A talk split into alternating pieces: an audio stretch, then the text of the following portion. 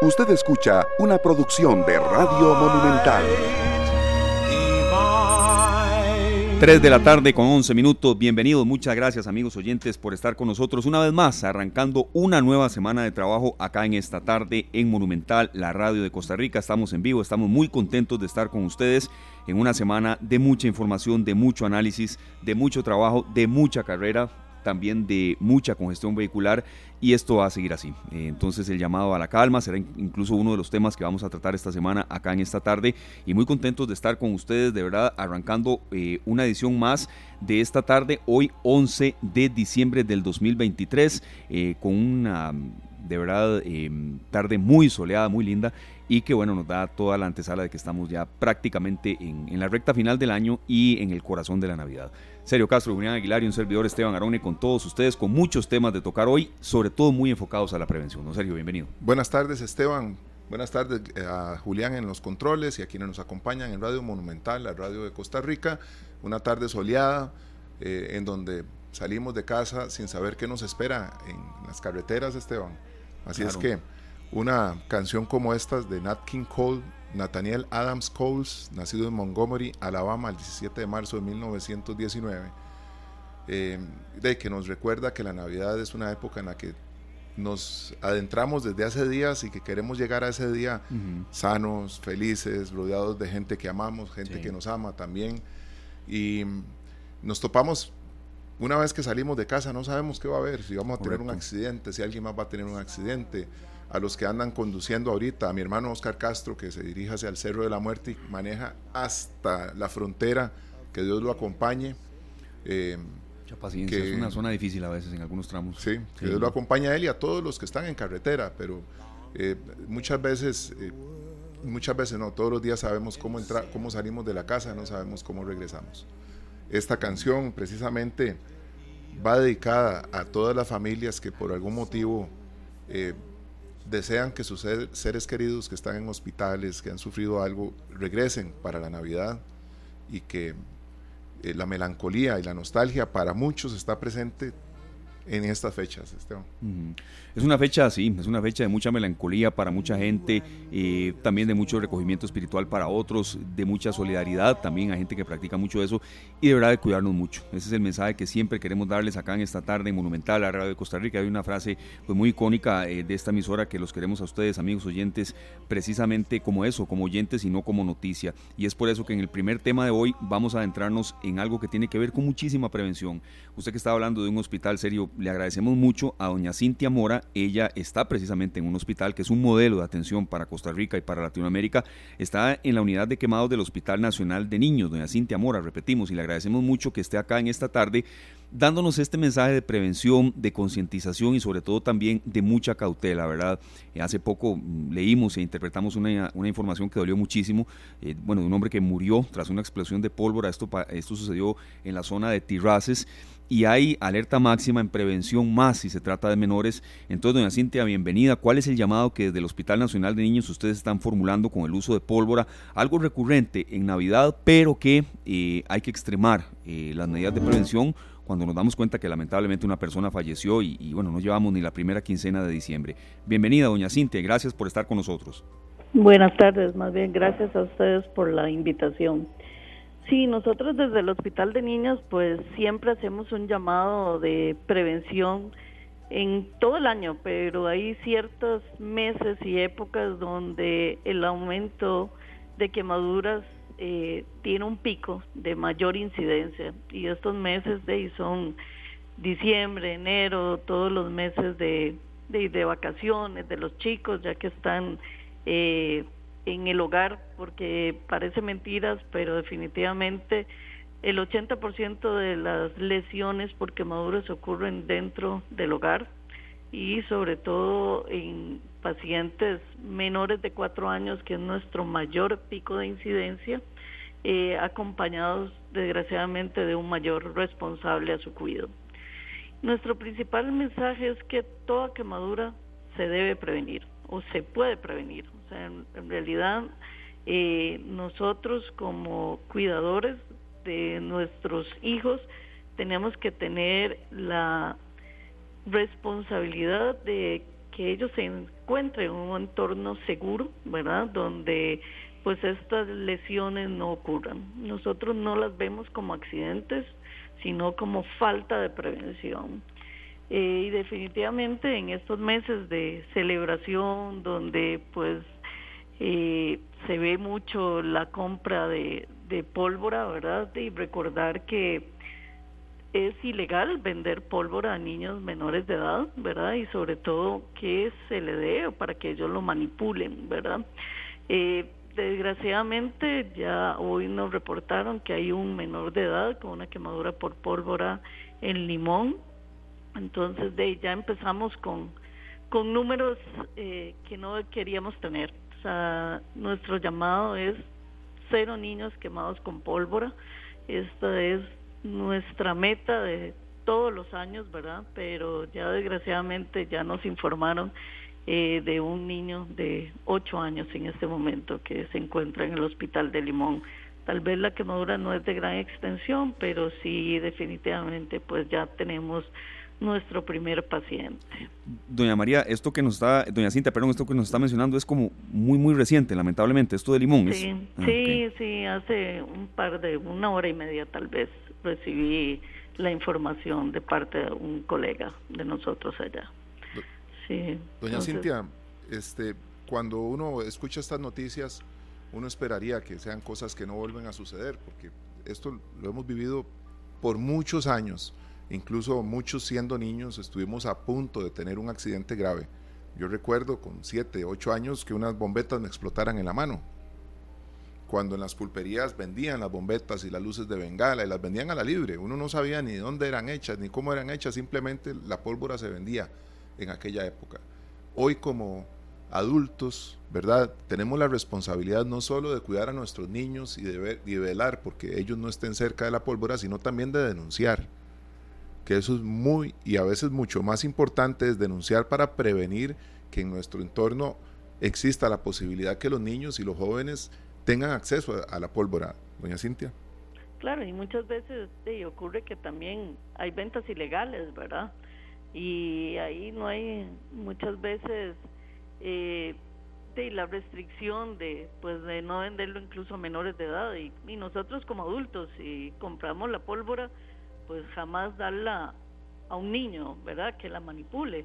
Pues, normalmente sí, la pólvora podemos dividirlo en dos grandes grupos, digamos, la pólvora luminosa, que son las eh, de luces de bengala, etcétera, ¿verdad? Que esto también que parecen inofensivos, pero no lo son, ¿verdad? Y la pólvora explosiva, pues de que ya esto nos genera lesiones mucho más graves, incluso hablamos de amputaciones, etcétera, ¿verdad? Por esta manipulación.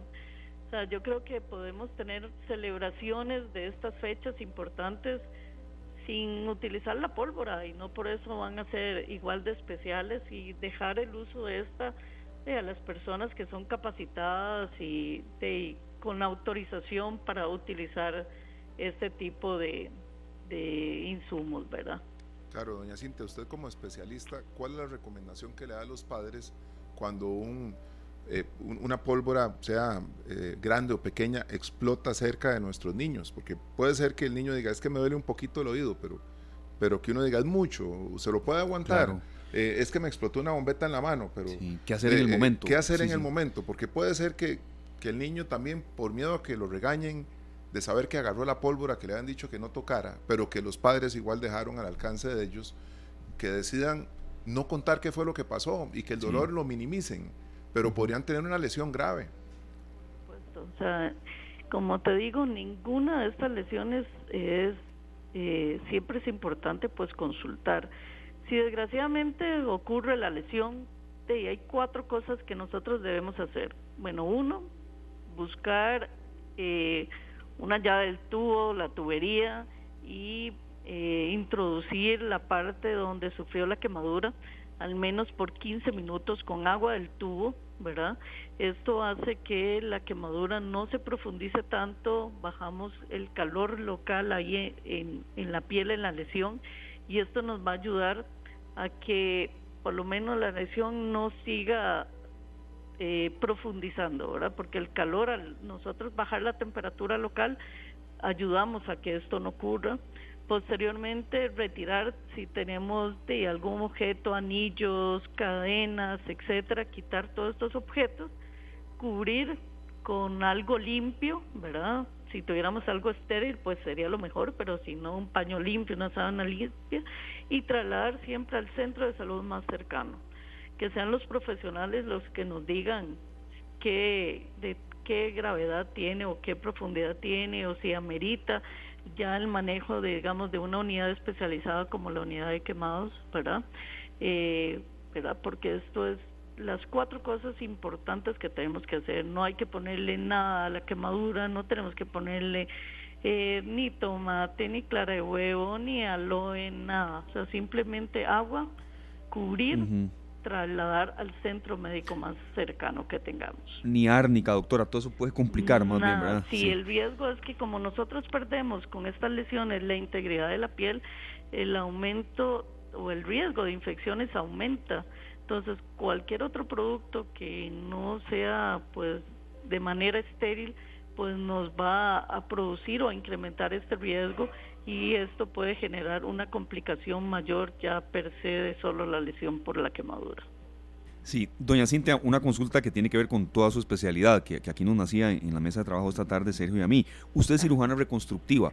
Correcto. ¿Cuánto puede durar? Eh, yo recuerdo esa famosa frase, una quemadura duele para toda la vida. Usted la, recuerda también, serio, cuando uno, de verdad, aquellas campañas publicitarias que uno se le, se le metían en la cabeza, una quemadura duele para toda la vida. Y, uno, y uno ahí sí hacía caso al papá. Y, que, a uno se lo decían y uno, Dios mío, sí, con esto no, no se juega. Sí, yo tengo que, contar muchas veces, eh, doña Cintia, yo hago alusión a, cosas propias, ¿verdad? Porque las he vivido y yo sé lo que un niño puede ser travieso. Yo lo fui, claro. ¿verdad? Yo, fui un niño que jugó con fósforos, que jugó, que, salía con los amigos y compraba bombetas ahí porque se las vendían. Exacto. Era como comprar confit. Usted decidía en qué gastaba la plata, hasta los cigarros se los vendían a los niños. Yo les soy sincero, se me sale una risa medio nerviosa, serio, pues yo estaba en esas barrillas de, chiquillos. Yo era, yo era, el pendejillo para la pólvora, no se lo niego. Pero sí veía amigos haciendo lo que usted está detallando. Claro, entonces eh, corríamos el riesgo de de poner en una situación muy complicada a toda la familia porque este tipo de accidentes muchas veces suceden cerca de estructuras que son inflamables, que son altamente inflamables, de, estructuras de madera al lado de productos inflamables, perdón, que pueden hacer algo que no solamente es eh, un tema en, la mano, en la piel, no, no, que puede traer consecuencias muy graves para toda la familia.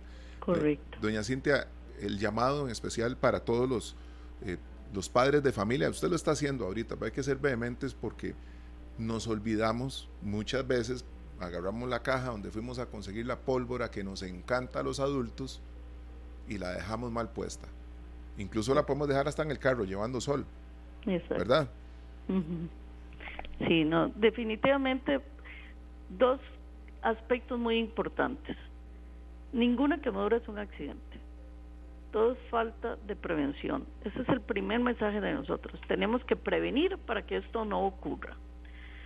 Y si desgraciadamente ocurre, pues hacer estos cuatro pasos que les dije, ¿verdad? Para minimizar las consecuencias, digamos, de la lesión, ¿verdad? Es nuestra responsabilidad como cuidadores de cuidar el entorno de nuestros hijos, de prever o tener la capacidad de, visualizar que si dejo, como usted bien lo dice, esta caja donde compré la pólvora al alcance de ellos, o si la pongo en lugares que ellos no tengan acceso, con llave, etcétera, ¿verdad? O sea, esto es importante. Primero, también no comprar ninguna, si lo van a hacer, ninguna pólvora ilegal, ¿verdad? Y realmente nuestro mayor llamado es evitemos, evitemos comprarla, evitemos que nuestros niños tengan acceso o puedan sufrir alguna lesión de este tipo, porque esta, bueno, esta frase que nos decían que una quemadura duele para toda la vida, nosotros hemos tratado de eliminarla porque también estigmatizaba mucho a los, a los pacientes como tal.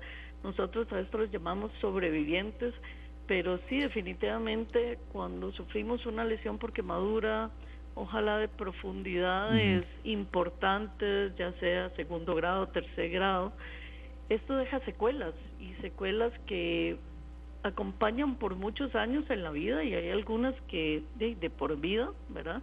Pero sí tenemos que eh, tener presente que, de que en paciente pediátrico sobre todo eh, el riesgo de que ya se altere también la parte funcional por estas lesiones, obviamente la parte estética, pues es de mucho cuidado y es un acompañamiento que que por nosotros dura años y terminan en nuestra edad pediátrica y continúan ese caminar por cirugía reconstructiva de los hospitales de adultos donde muchas veces necesitan múltiples cirugías para tratar de recobrar al menos esa funcionalidad, ¿verdad? Que es una de las cosas más importantes que pueden sufrir estos pacientes al verse expuestos a una lesión por quemadura. Claro, doctora, no, y, vea, eso que usted está mencionando, de esa frase que, que, es que nada es para siempre, también la comunicación varía y, muta, ¿verdad? O sea, uno, uno, no puede quedarse con una frase que, que, tal vez quedó grabada si no es el impacto que los médicos quieren, ¿verdad? Y consideran. Entonces, no, no, bienvenidas. Las críticas a los comunicadores de verdad son, son muy bienvenidas y a veces son muy necesarias también. Sí, claro, doctora, adelante. Que todos aprendemos con esto, en realidad, y son nuestros pacientes los que más nos enseñan, ¿verdad? y de ahí es donde nosotros de al caminar con ellos y apoyarlos en estas con estas lesiones pues vamos también cambiando nuestra forma de ver las cosas y como les digo una vez más nosotros hemos tratado de eliminar la palabra accidente verdad y cambiarlo porque una quemadura debe prevenirse o sea se debe prevenir para evitar pues que nuestros niños y adultos en realidad se vean, sean víctimas de este tipo de lesiones. Claro. Doctora, siendo usted cirujano reconstructivo, y ya vamos en la parte final de la entrevista, agradeciéndole mucho eh, que esté con nosotros a esta hora y, sabemos la cantidad de trabajo que puede tener en el hospital de niños, más en un mes como diciembre. Al ser cirujana reconstructiva, ¿cuánto tiempo, eh, si una persona tiene un accidente con pólvora, pues puede demorar en una, en una rehabilitación o, si es en algunos casos hasta muy, muy de años, sabiendo que cada lesión es distinta, ¿verdad? Pero eh, en, énfasis de su especialidad como cirugía, cirujana reconstructiva. Eh, digamos, solo para que tenga una idea, el periodo de cicatrización completa de una herida dura dos años. Y en ese periodo las cicatrices pueden cambiar para bien o para mal.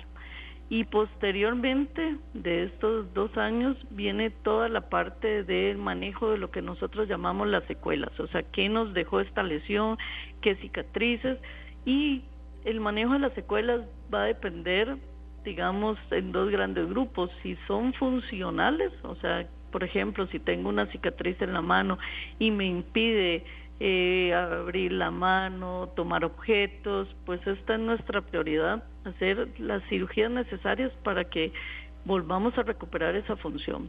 Y si estamos hablando, por ejemplo, de grandes extensiones de quemadura, yo les digo que de esos pacientes requerirán múltiples cirugías y acompañamiento de, toda su vida, incluso de adultos, eh, porque muchas veces hay algunas cirugías que no podemos tenemos que dejar de hacer en paciente pediátrico mientras crece bien esta etapa de crecimiento, porque si nosotros trabajamos muchas veces todo muy tempranamente, a largo plazo nos va a hacer falta volver a reintervenir los pacientes, entonces estos continúan, como les explicaba ahora, en los hospitales de adultos terminando de valorar sus secuelas, pero puede ser años, puede ser toda la vida, eh, ¿verdad? que, requieran el acompañamiento eh, no solo de, la parte de rehabilitación, que es muy importante, sino también de la parte quirúrgica. Claro.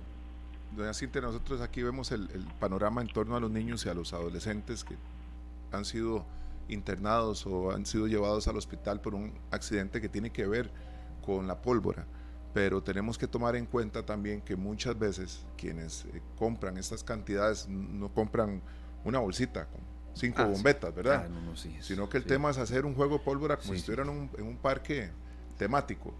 Y, no solamente corre el riesgo nuestra familia, sino que ya uno también entra a agredir a, algunas mascotas de algunos amigos, de algunos vecinos, gente que, que sufre mucho cuando ve a sus, a sus mascotas asustarse y, y entrar en pánico. ¿verdad? A los perros le genera un estado muy fuerte de shock. Don Carlos Cruz, un gran amigo, un artista que nos escribe y nos dice que él eh, vive aquí en Pavas y que muchas veces este espectáculo que se brinda cerca de nuestras instalaciones acá en la Uruca le genera una situación muy complicada con sus gatos, ¿verdad?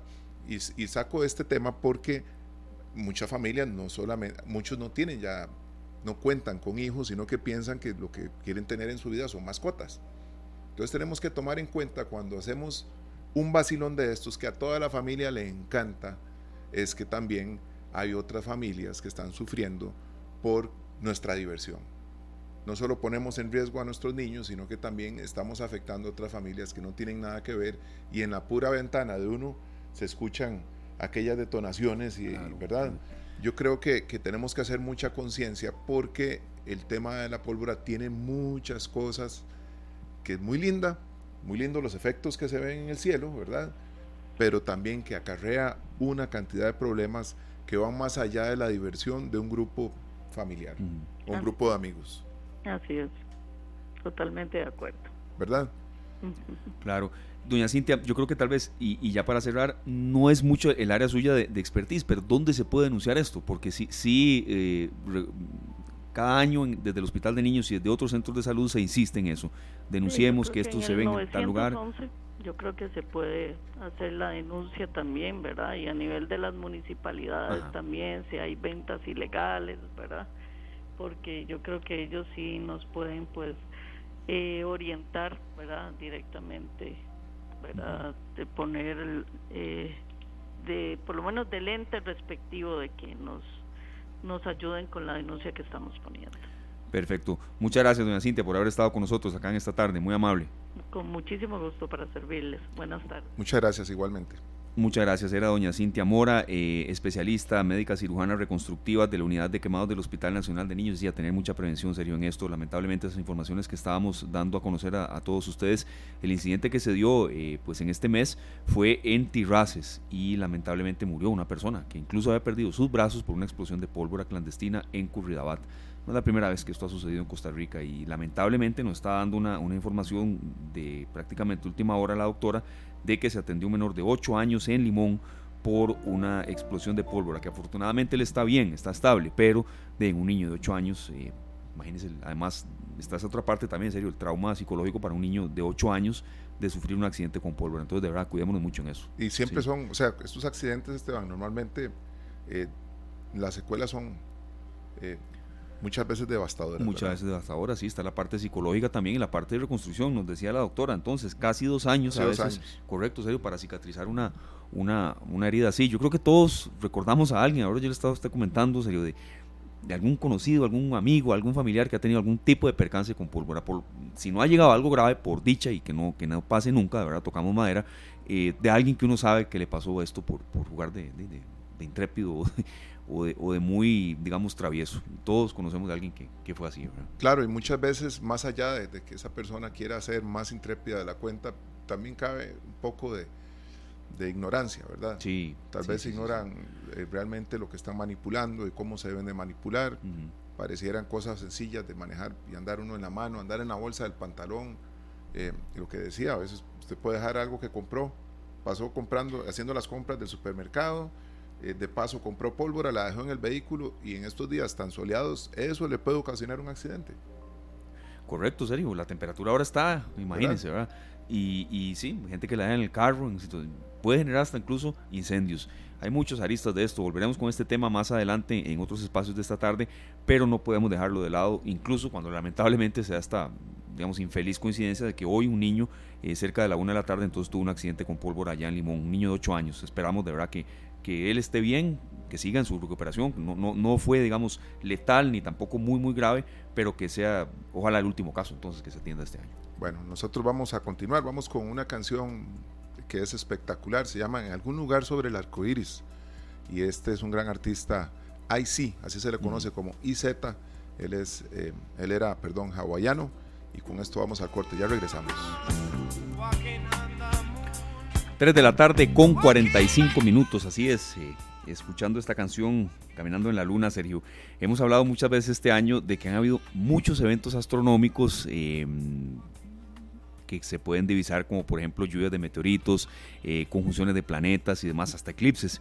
Pero ahí tenemos que tomar en cuenta que en Costa Rica llueve mucho, es un país en el que hay, de, hay nubes prácticamente muchos, muchos meses del año, pero esta realidad ha ido cambiando. Por supuesto que ha ido cambiando. Nosotros, conforme vienen estas fechas, Esteban, se van alejando las nubes y cuando nos presenta, se nos presenta la oportunidad de ver algunos, algunos eventos maravillosos en el cielo, eh, con el cielo despejado, tenemos mucho más posibilidades de apreciarlos, por supuesto. Y bueno, ya casi tenemos la compañía de nuestra siguiente invitada, que nos va a hablar sobre la, la lluvia, cómo gira lluvia Gemínidas, Esteban 2023. Así es, así es. Hay algunos eventos astronómicos que están eh, para este año y que también vamos a ir perfilando un poco para el año entrante.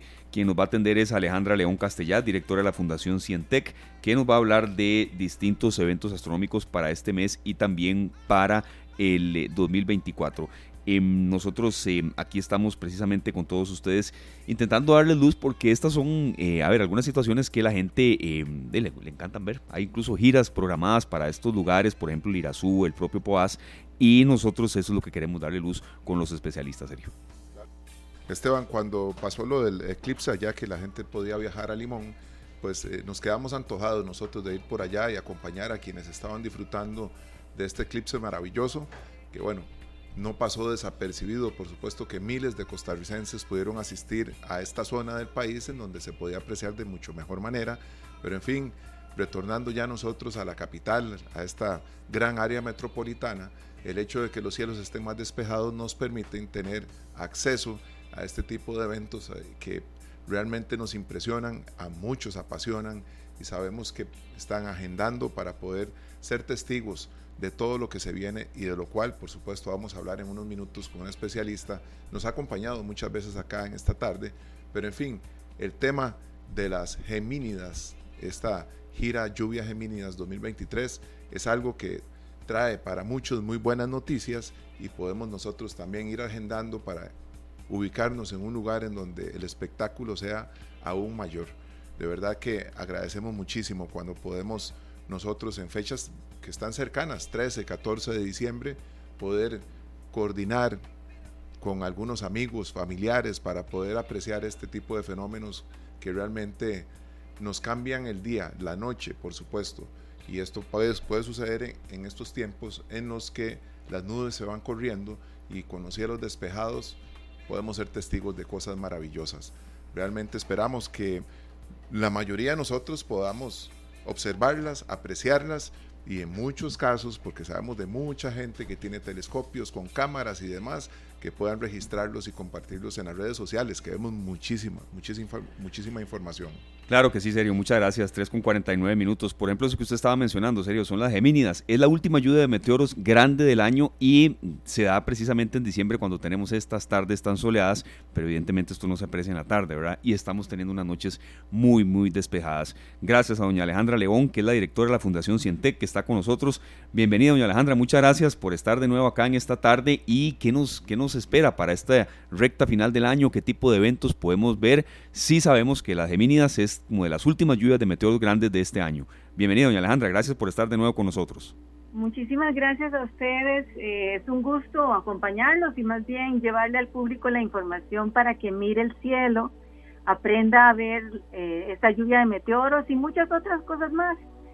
Eh, realmente la lluvia de meteoros es muy atractiva porque podemos esperar como 100 meteoros por hora en el pico, las noches del 13 al 14 y del 14 al 15 desde las 10 de la noche hasta el amanecer.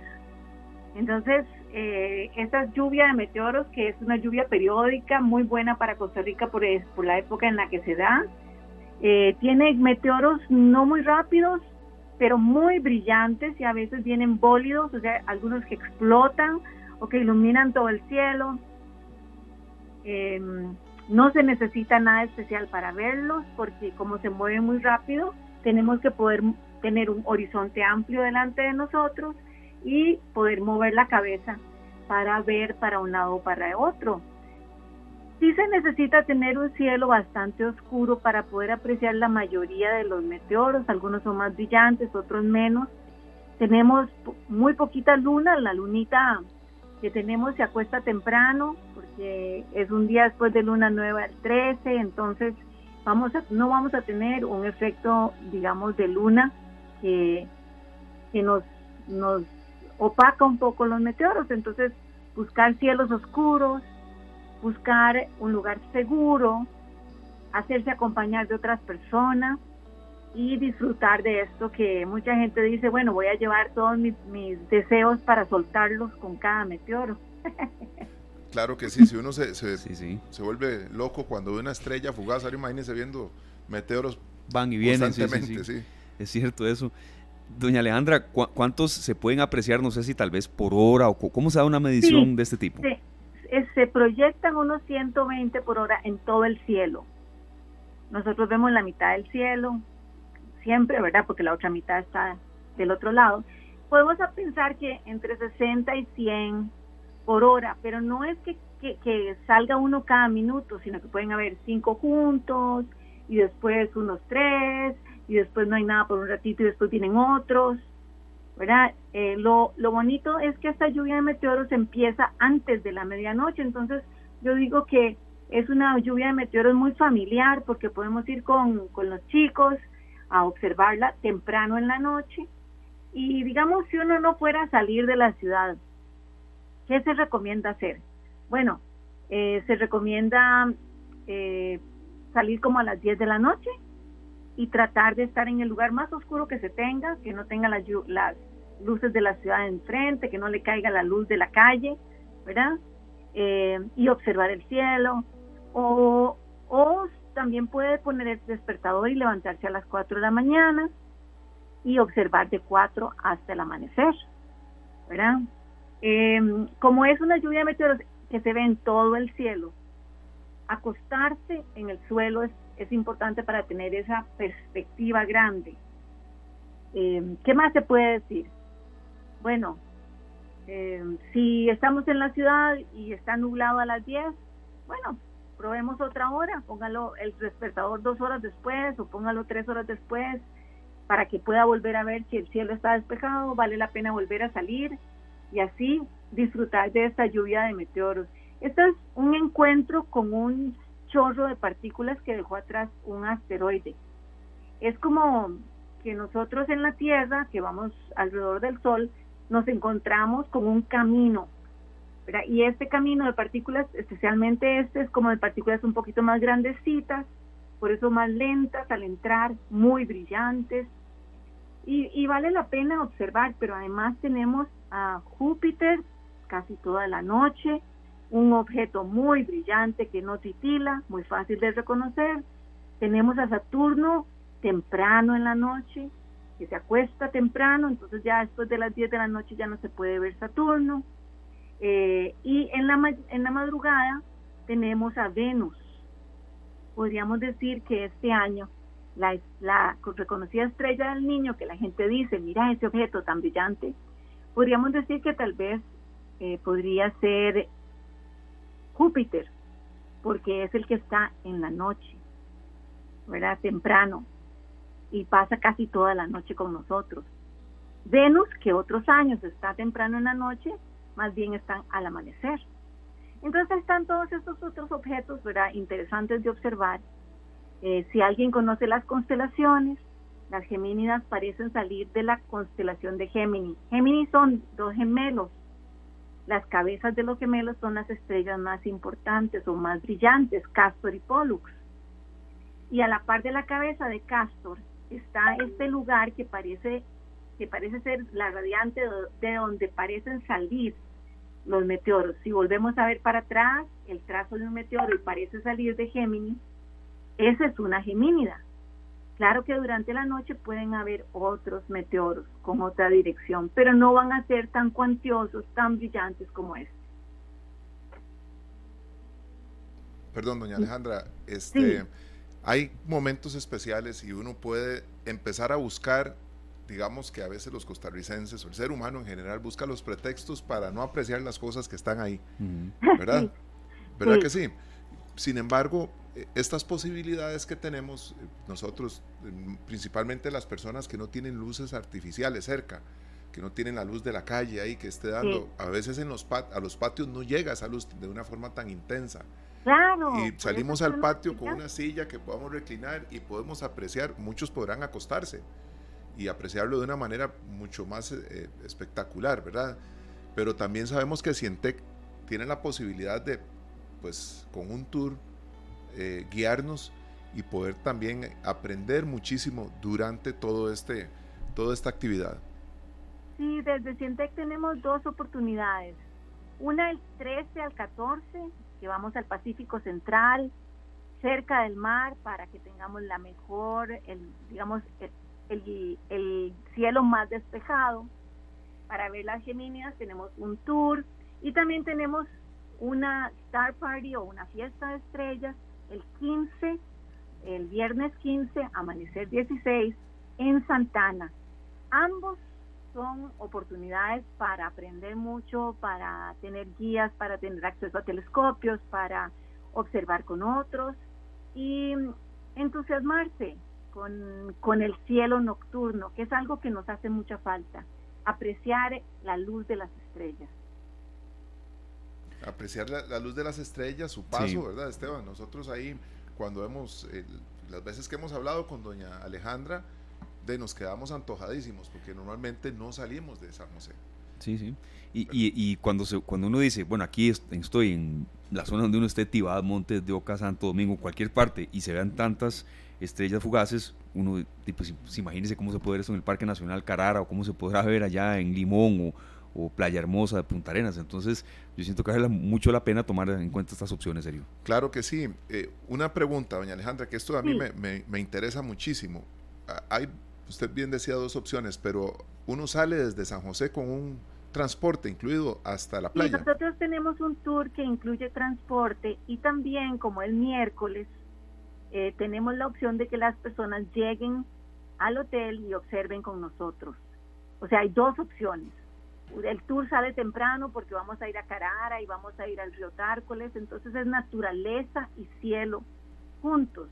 Pero para las personas que no pueden tomar todo ese tiempo, por eso escogimos un lugar cercano al Valle Central, porque de esa manera las personas pueden llegar pasar la noche con nosotros y devolverse en la mañana si necesitan trabajar, también pueden llegar temprano a su trabajo de vuelta. Claro. Y una consulta, doña Alejandra, aparte ya de esta, de esta lluvia de las Gemínidas, ¿qué otros eventos nos quedan en este año? Ya es el último, hay, algo más que se puede apreciar. Y se lo digo porque estos eventos de verdad la gente la traen y sobre todo ya hay gente de vacaciones y ese otro componente, ¿verdad? Que de ya en las noches están muy, muy despejadas. Sí, este, realmente pues tenemos otra lluvia menor que se llama las Úrsidas, el 21 al 22, pero, pero no es tan cuantiosa como, como esta de las Gemínidas. Eh, y también tenemos todo el seguimiento a los planetas y la luna, porque la luna que va a ir creciendo después del 12, ¿verdad? El 12 es luna nueva y después va creciendo, creciendo, creciendo. Este, va a ir visitando las constelaciones zodiacales y va a acercarse a los planetas que están ahí presentes, etcétera. Entonces vamos a estar publicando información en nuestro sitio web y en Facebook, eh, en los medios sociales, para que la gente salga y observe, aprenda a ver el conejito en la luna, eh, entienda dónde están los cráteres principales, dónde están las partes oscuras que se llaman mares, ¿verdad? que son los objetos más fáciles de observar y así se vaya entusiasmando para seguir los ciclos de, los astros. Qué belleza. Qué belleza, Alejandra. Sí, sí, sí, de verdad. Se, ve, se, ve, digamos, con los ojos de la radio. Eso es una frase que existe y, y que permite describir. De verdad, de verdad, muy, muy, pues muy bonito que haya especialistas incluso que se dediquen a estos temas, dándole, por supuesto, mucho realce a intereses de la gente. Doña Alejandra, quería este, comentarle a usted también sobre el tema de los calendarios, ¿verdad? Que, que ustedes siempre tienen para eh, cuando ya va entrando un año nuevo. Básicamente eso, ¿verdad? ¿Cómo se puede, ¿Dónde se pueden adquirir? ¿Qué información tiene? Porque sabemos también que el 2024 viene muy, muy eh, cargado de actividades. Por ejemplo, a nuestro compañero Gabriel Murillo, el departamento técnico, le, le encanta también apreciar estos eventos. Doña Alejandra. Pues eh, tenemos para este año dos tipos de calendario. Tenemos el lunario, que es el que tiene todas las fases de la luna y es una ficha y tiene todos los eventos astronómicos observables y además los eventos culturales que están ligados con luna y sol, ¿verdad? Como la Semana Santa, que cambia todos los años. Eh, así igual tenemos otras de otras culturas o religiones que también están ligadas a la observación del sol y la luna, tiene las fases de la luna y las horas para Costa Rica, tiene cuando la luna está más cerca y cuando está más lejos, que es muy importante, el apogeo y el perigeo para las mareas, por ejemplo, eh, y lluvias de meteoros y más. Eh, tenemos este que es un afiche y también acabamos de recibir el calendario de astroturismo con las fotografías de los mejores destinos para observar las estrellas en el país. Y ese lo vamos a tener pronto anunciado porque estaba en producción, ya no lo entregaron hoy precisamente, entonces no lo hemos podido ni siquiera anunciar. Ese es un calendario de páginas con las fotografías ganadoras de este concurso de astrofotografía eh, de este año. Eso, bueno, tiene que ser espectacular ver también el talento de tantos fotógrafos, ¿verdad? Que no sé si todos son profesionales, doña, doña Alejandra. Puede que hayan también algunos que tienen la afición por la fotografía y que no han llegado a, a profesionalizarse. Sí, claro, muchos son aficionados. De hecho, creo que todos son aficionados, no, no son profesionales, que han ido creciendo en el campo y que eh, van buscando estos sitios preferidos para mostrar el cielo en Costa Rica y mostrar la Vía Láctea. Mucha gente no sabe que la Vía Láctea se ve en Costa Rica, ¿verdad? En diferentes momentos del año se puede ver perfectamente. Eh, y entonces, esta es una de las cosas que la gente a veces solo ven las fotografías de afuera y no la han visto en las fotografías de Costa Rica. Y este calendario lo muestra. Qué bonito. ¿Dónde se puede adquirir, doña Alejandra, y el costo? El, el calendario, bueno, el lunario está de venta en varios sitios. Eh, Librería Alemán, ah, en Jiménez y Tansi, en Satec, y en algunas regiones del país, en, librerías de regiones. Eh, pero también eh, lo, podemos, lo podemos mandar desde Cientec, tanto el lunario como el calendario se lo podemos mandar y hay un formulario en línea para mandárselo por correos de Costa Rica. Así es que lo pueden adquirir por ahí también y apoyarnos en este impulso a mostrar los cielos oscuros y el privilegio del astroturismo en Costa Rica.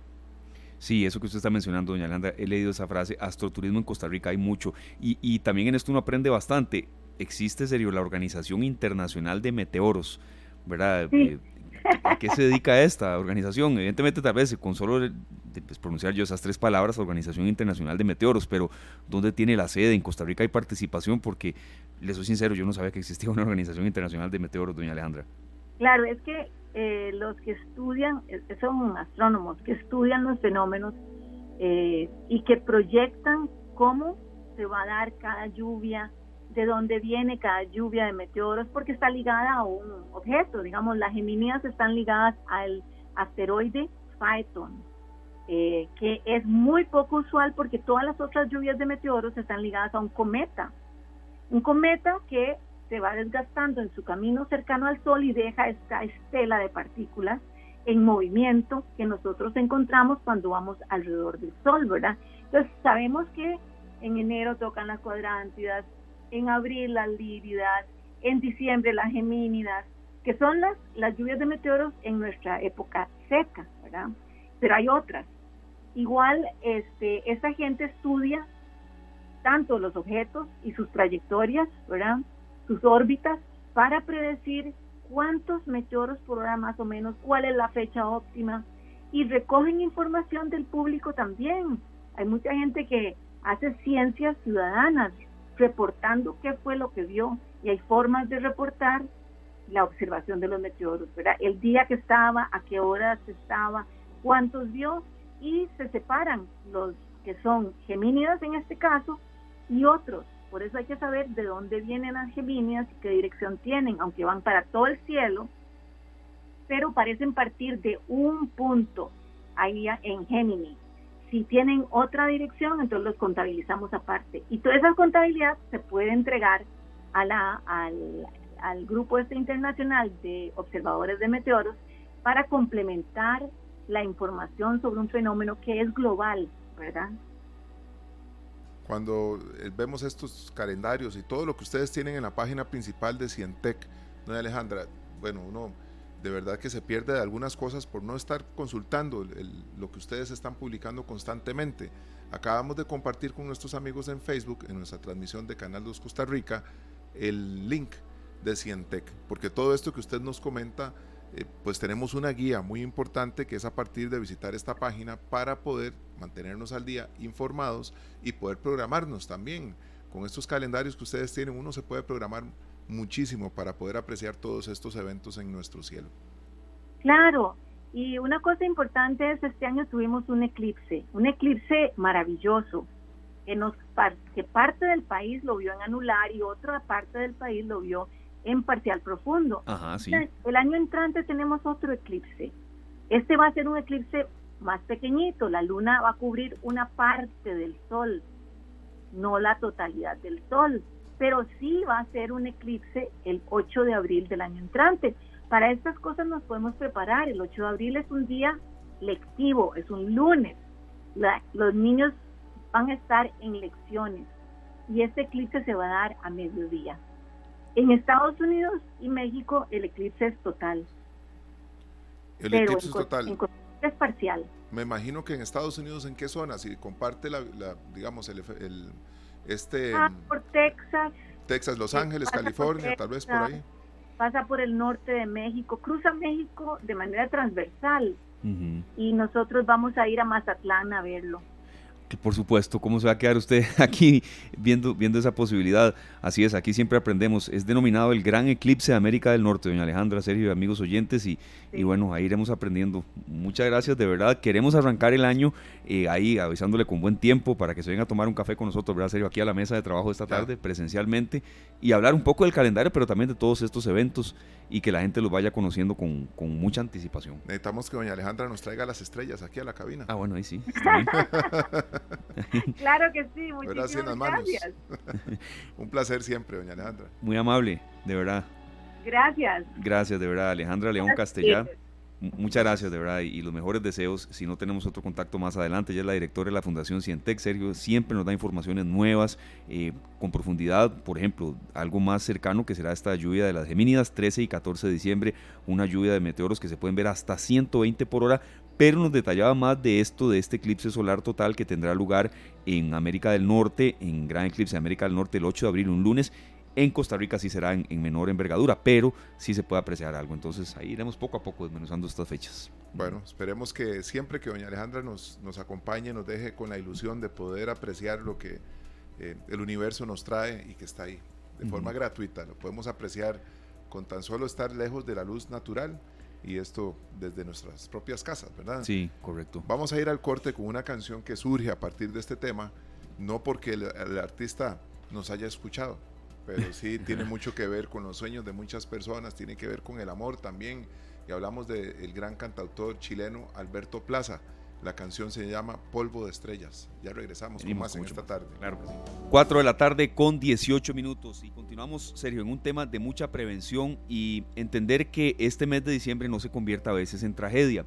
Hay que hacer un balance de informaciones que siempre damos en esta tarde de entretenimiento, de arte, de esparcimiento, de cultura también de que es un mes de mucha celebración, de mucho árbol de Navidad, de muchas luces y ya ustedes pues poco a poco van entendiendo la música por la cual vamos porque el oyente pues es, es muy inteligente el de esta tarde los bomberos atendieron ya el tercer incendio por irregularidades y por situaciones que se han presentado con árboles de Navidad. No saturemos las regletas, no hagamos eh, conexiones indebidas, tengamos mucha precaución. De verdad, muy duro enfrentar las secuelas de un incendio. Inclusive desde el momento en que estamos comprando todas nuestras decoraciones, hay elementos que debemos tomar en cuenta como la procedencia de lo que estamos comprando, si tiene también los sellos de garantía que nos hacen, nos dan la seguridad y la tranquilidad de que han sido producidos con los estándares necesarios de calidad y de seguridad para que puedan estar en nuestros hogares.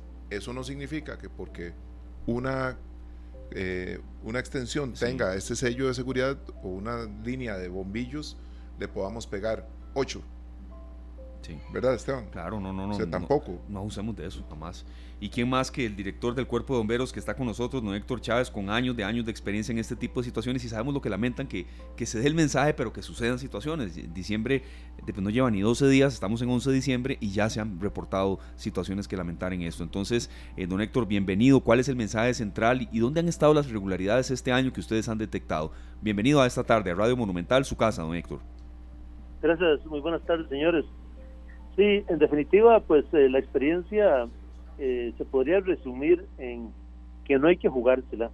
Eh, el exceso de confianza es lo que en la mayoría de los casos nos lleva a situaciones a veces muy lamentables. observamos pues en esta época que hay patrones que se repiten. ya lo mencionaron ustedes, la sobrecarga de los sistemas eléctricos. hoy en día hay muchas opciones ya a nivel sistemas eléctricos que ofrecen mucha seguridad, por ejemplo, las luces LED que no generan temperatura como las incandescentes tradicionales, hay regletas y dispositivos de protección este, que se compran de una calidad buena, certificada, este, minimizan las posibilidades. Desde luego que nadie está exento a que ocurra una desgracia, un accidente, pero cuando los factores este, a veces se permiten este, que se sumen, es cuando las desgracias ocurren. Estos dos árboles de Navidad que ya produjeron dos incendios que ustedes mencionaban también, estaban pues sobrecargados con este, sistemas, este, extensiones y regletas de mala calidad.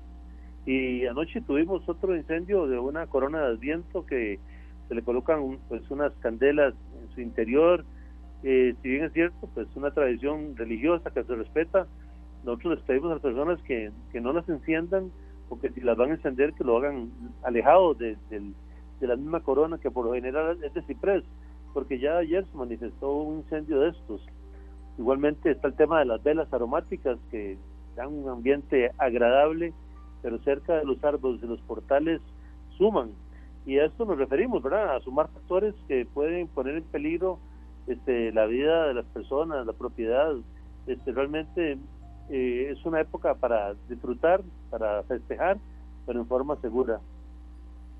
Don Héctor, aquí hay factores que nosotros debemos de tomar en cuenta y es que eh, los árboles que compramos, que son naturales, están secos, aunque no parezcan, ¿verdad? Uno puede humedecerlos con algún spray o alguna cosa y se pueden ver muy frescos, pero están sumamente secos. El momento en que ellos encuentran una, una ignición es, es cuestión de segundos para que prendan fuego, don Héctor. Claro, eh, se queman igual los árboles naturales que los artificiales plásticos. En el caso de los árboles naturales, nosotros siempre recomendamos que en la base se coloque un recipiente con agua y que se mantenga ese recipiente lleno durante toda la época para que se aumenten y tengan menos posibilidades. Hay mucha gente que, sigue esta práctica, el árbol se mantiene durante más tiempo verde, pero el árbol en sí mismo tiene resinas eh, que lo hacen pues bastante combustible.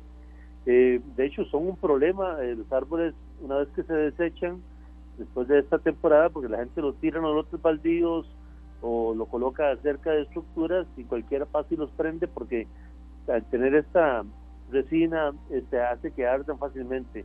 El árbol natural pues tiene esas características. se trata de poner un recipiente con agua en su base es lo más recomendable si se quiere mantener pues verde y húmedo, bajar las posibilidades. Pero este el árbol en sí mismo no es que vaya a generar una autoignición.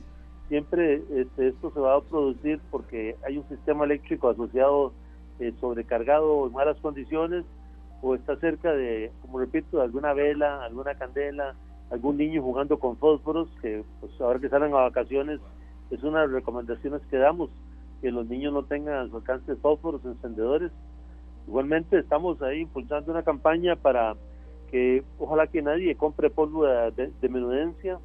Eh, hay muchos mitos que se escuchan, que la pólvora fría, que la pólvora inofensiva, que la pólvora de lucería no es peligrosa, pero una bengala igualmente puede producir un incendio y pueden morir las personas y nosotros pues eh, recomendamos que la pólvora sea manejada por expertos en espectáculos pirotécnicos controlados.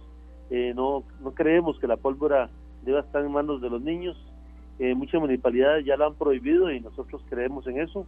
Ya tuvimos una persona que murió esta semana, que pasó, producto de pólvora en una fábrica clandestina. Tuvimos otra persona que murió producto de una fuga de gas. Eh, lo que va del año, han muerto ocho personas directamente en incendios explosiones y no quisiéramos que se sumen más en los días que restan, es cuando pues típicamente tiende a aumentar la cantidad de personas que se ven afectadas. Y si me permiten, está el tema de los famosos fogones con para cocinar los tamales. esto genera cierta cantidad de emergencias importante, porque muchas veces la gente hace el fogón pegado a la pared de la casa, o debajo de un alero, o cerca de donde hay leña, o cartones, etcétera. Eh, van a hacer fogones, hay que hacerlos alejados de las edificaciones. Este, es una forma, pero muchas personas lo utilizan para ahorrar energía, pero hagámoslo en un lugar seguro, cuidamos el tema del viento y sobre todo el tema de los niños, porque Costa Rica más o menos son 500 niños al año que sufren quemaduras por líquidos calientes y los fogones por lo general donde se cocinan los tamales eh, son estructuras hechas con bloques y piedras que son muy inestables y entonces pudieran volcarse esas ollas con líquido caliente. Entonces, una especial atención a los niños en este fin de año. Don Héctor, ¿cuál debiera de ser nuestra reacción ante un posible incendio en nuestro hogar? Y, vamos a poner varios escenarios. Un árbol que prende fuego, o una línea de, extensiones que genera una emergencia, que empiezan a sobrecalentarse, empiezan a, a, encenderse. Y en este caso, cuando uno tiene un fogón fuera de la casa o dentro de la casa, que también se da mucho, y algo, una chispa tal vez de la misma leña que estamos utilizando alcanza una pared de madera o una superficie inflamable que genera una emergencia, ¿cuál debe ser nuestra reacción? ¿Con qué sí y con qué no a proceder ante esto? Porque hay gente que lo que hace es tirar agua, otros tiran un paño mojado, eh, ¿verdad? Una sábana mojada. ¿Cómo uno seco para intentar, uno intenta ver cómo ayuda, pero a veces puede más bien empeorarlo. ¿Cómo no empeorar una emergencia de esta, don Héctor? Claro, bueno, hay muchas posibilidades, ¿verdad?, en las que puede ocurrir un incendio. Eh, cuando la gente muere, este, que es el tema que más nos interesa a nosotros, esto ocurre cuando los incendios son de noche, cuando la gente está durmiendo eh, o cuando este, no tiene tal vez todos sus sentidos activados. Entonces, eh, ¿qué es lo que pasa? Que muchas veces vemos las películas y vemos que los actores caminan ahí junto a las llamas y conversan eh, hay iluminación, hay muchas eh, condiciones favorables para eh, que la persona pueda mantenerse viva. Pero en la realidad los incendios son lugares oscuros, llenos de gases tóxicos, temperaturas altas. Este, entonces, con lo que quiero llegar a tal vez ilustrar es que es dentro de una vivienda no hay ningún lugar seguro donde uno pueda salvarse de un incendio. A veces la gente se mete en las duchas y abre la ducha creyendo que el agua lo va a salvar, pero igual va a morir asfixiada. Los niños se meten debajo de las camas, se esconden en los closets cuando ellos han provocado el incendio por lo general. No hay ningún lugar seguro. Las, las temperaturas dentro de una vivienda que se quema pueden llegar a entre los 700, 800 grados centígrados y es imposible. Entonces, ¿qué es lo más importante de un incendio? La evacuación, salir. Eh, muchas veces corremos a sacar algún electrodoméstico y se nos olvidó que la abuelita está en el último cuarto y nadie y eso ha ocurrido y nadie pues se acordó de que había que este, ayudarla a salir. Entonces un incendio lo más importante es asegurarse que todo el mundo salga. Eh, si de noche nosotros hemos venido insistiendo en que se coloquen detectores de humo que rondan entre los 10 mil, 15 mil colones, ojalá que hagamos sus regalitos en Navidad eh, eso usted le da esos tres minutos, dos minutos que necesita para despertarse y poder salir. Eh, cuando la gente no se da cuenta a tiempo, ya empieza a inhalar gases tóxicos y ya hasta meter una llave en una cerradura se convierte en algo muy difícil. Hemos encontrado a gente detrás de la puerta que ha muerto con las llaves en la mano y no pudo introducir ni siquiera la llave en la cerradura porque ya ha inhalado gases tóxicos eh, que le hacen perder mucho de su control motor. Entonces, eh, repito, darnos cuenta a tiempo y evacuar es este, muy importante. Ahora bien, si usted tiene un extintor en su casa este, y el fuego es pequeño y usted ya vio que todo el mundo salió y usted tiene una ruta de evacuación, utilícelo. este, puede aplicarlo. Eh, el agua con líquidos combustibles no debiera utilizarse porque más bien va a esparcir el combustible, por ejemplo, se derrama gasolina o, algún hidrocarburo como el canfín y todo eso que hay en las casas, agua, más bien va a hacer que el fuego se propague. Eh, el agua solamente para materiales como cartón, madera, papel, de ese tipo, de carácter orgánico. Ya líquido combustible solamente con extintor de polvo químico, este, como los que usan los carros, o inclusive uno CO2 también podría funcionar, aunque tal vez un poco menos capacidad. Pero lo importante siempre le decimos a la gente, vea, este, para prepararse para un incendio, tenga una ruta alterna de evacuación. Si se prendió algo cerca de la puerta principal, como ocurrió en Moravia, hace un par de años donde murieron cuatro adultos porque el fuego empezó en la puerta principal, tenga una segunda salida, una escalera donde usted pueda pasar donde el vecino, una ventana donde pueda abrir desde adentro, etcétera tener una segunda salida fundamental. Lo segundo que le pedimos es tenga un detector de humo para que tenga tiempo de darse esa oportunidad de salir. Lo tercero, un extintor. Y lo cuarto, una lámpara de emergencia, porque si hay sismos o incendios en el vecindario, la luz se va a ir. Entonces son cosas que realmente vale la pena invertir, este, pero lo más importante creo que es tener conciencia de que ante un incendio lo mejor es lo, salir, asegurarse que todo el mundo salga y desde el exterior este, llamar al 911 para que bomberos este, y las otras autoridades puedan asistir. Eh, la vida lo más importante, sé que a veces es, difícil este, entenderlo en unas circunstancias de una emergencia, pero tenemos que tener eso claro para poder actuar este, correctamente. Don Héctor, y, también que el, que el llamado cale en que esto puede pasar. A ver, no quiero ni estigmatizar ni dar eh, nombres específicos de barrios o zonas así, pero esto puede pasar en, el residencial con las mensualidades más altas de cuotas condominales hasta en una zona llena de alamedas. Creo que se entiende un poco lo que quiero decir, ¿verdad? Que nadie está exento de una posibilidad de un incendio, don Héctor. Sí, no, nadie está exento, nadie está exento. Eh, a veces, eh, y qué bueno que toca ese punto porque muchas veces suponemos, por ejemplo, un padre de familia, una madre de familia, que ella va a estar presente cuando se presenta una emergencia y no es así. Eh, no siempre es así, puede ser que anden trabajando, que los niños están suelos, eh, eh, solos, que estén con su abuelo, con su abuela. Las emergencias no discriminan ni estrato social, ni hora, este, ni cantidad de personas dentro de una vivienda. Entonces tenemos que tener claro de que el incendio puede ocurrir este, en las peores condiciones. Y, puede ser que el que le toca hacer la llamada al 911 no sea ni el papá o la mamá que saben dónde viven. En nuestro país tenemos un serio problema con las direcciones.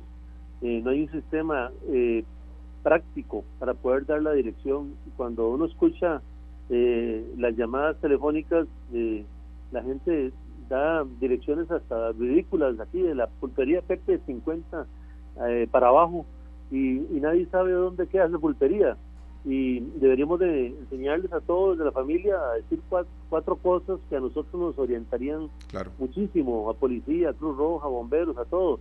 Decir provincia, cantón, distrito, ahí usted tiene este el porcentaje, tal vez un 80% de la llamada, de la ubicación. Pero aprender a decir eso, provincia, cantón, distrito, es algo que es muy simple, pero la gente a veces ni siquiera sabe este, en qué provincia, en qué cantón, en qué distrito y después dar una referencia de algún punto conocido, es la última parte. Decir qué es lo que está pasando, ¿verdad? Si es un incendio, si es un escape de gas, etcétera, facilita muchísimo.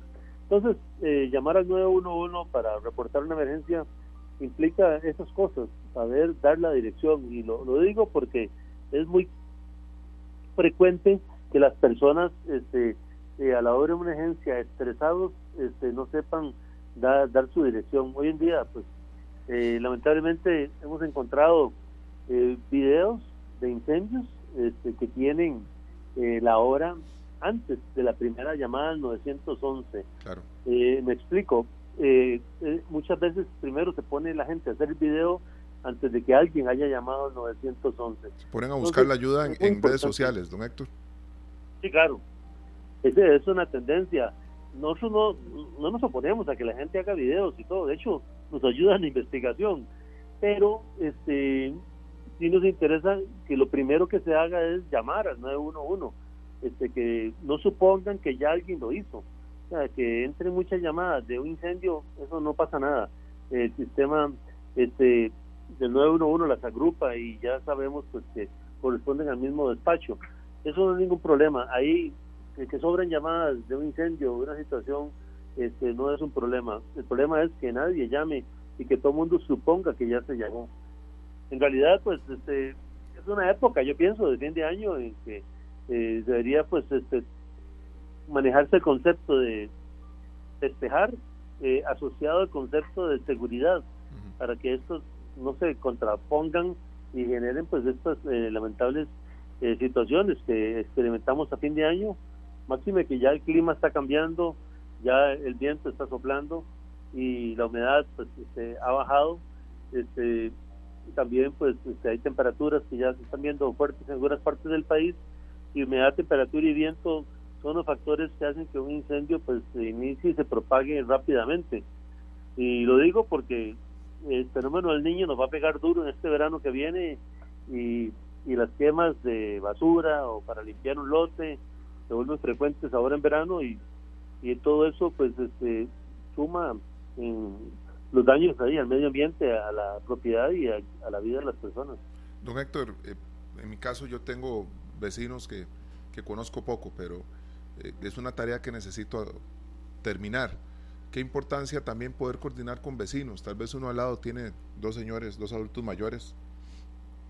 Al otro lado tal vez no tanto, pero qué importante creo yo que podría ser que nosotros en nuestros hogares y nuestro entorno tengamos conocimiento de quiénes habitan estos hogares Puede ser que se presente una, una, emergencia, que uno empiece a ver fuego en la casa de unos adultos mayores y que uno tenga presente que la reacción de ellos puede ser tardía, que pueda limitarles un poco más, lograr alertar a las autoridades, hacer una llamada, eh, pedir auxilio y estar pendientes nosotros y coordinar entre vecinos. Vecinos, si en algún momento se presenta una, una emergencia en su casa, yo tengo una escalera en el patio, ¿verdad?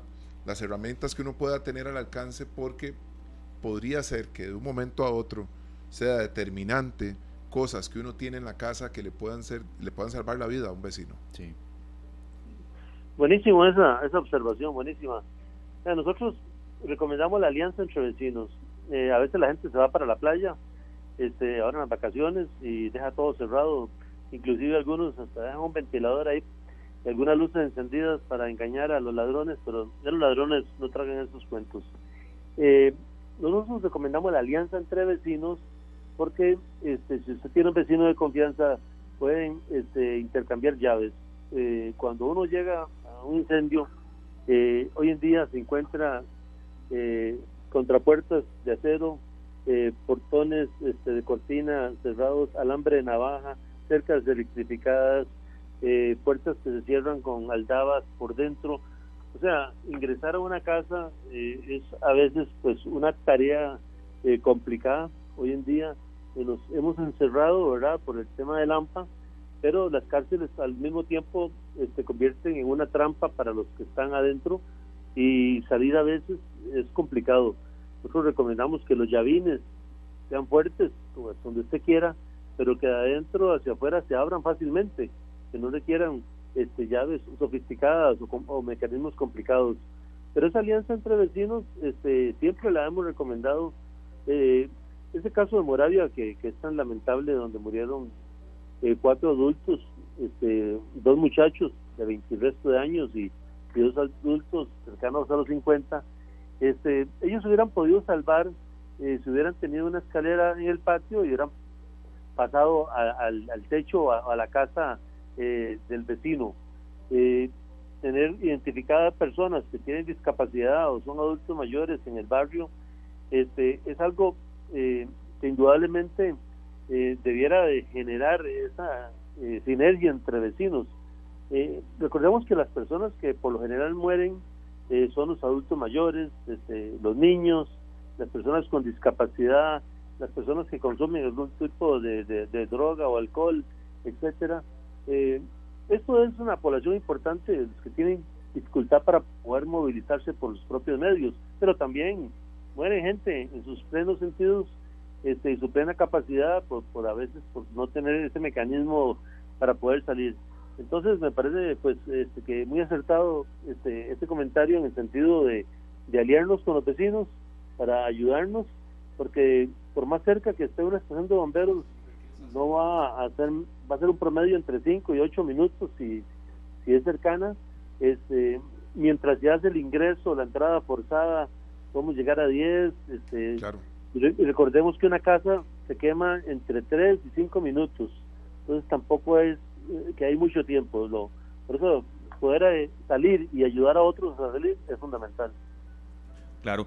Don Héctor, está documentado, ¿es diciembre el mes en que ustedes tal vez tienen más atenciones de este tipo o, se incrementa muchísimo la actividad que ustedes tienen que hacer? Sí, eh, realmente eh, nuestra temporada alta arranca en diciembre, enero, febrero, marzo, este, todavía en algunas ocasiones abril, eh, por todo el fenómeno, digamos, este, climatológico, pero en esta época como que se acentúan algunas causas de incendio eh, principales, como las que yo he mencionado, fogones, sistemas eléctricos sobrecargados, candelas, niños jugando con fósforos, fogones, etcétera, tienden a aumentar este, salidas por este tipo.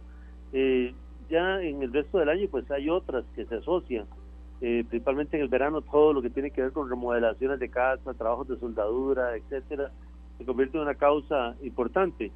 Pero esta es una época en, donde hay mucha gente en actividad en las casas, por lo general hay, hay fiestas, hay parrilladas, eh, hay niños eh, corriendo por allá y por acá, entonces hay una cantidad importante de accidentes y nuestro interés es que, como decía al principio, que la gente pues disfrute estas festividades de una forma segura, este, que no haya de qué arrepentirse, porque cualquier emergencia eh, se puede evitar si se toman las acciones correspondientes.